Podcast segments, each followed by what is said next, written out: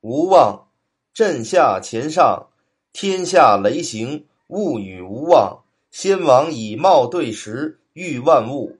貌圣也，雷之应后发生，与时相对，兴起万物而长养之，必然不爽。天之与物以成者，莫此圣焉。先王应民物之气机，成动于中，而功极加于物，不必如后世月令之书，附会拟似，自然与人物之情理相应不差，而勃然甚盛，无似风雨有迹而神行焉。其道则取诸此。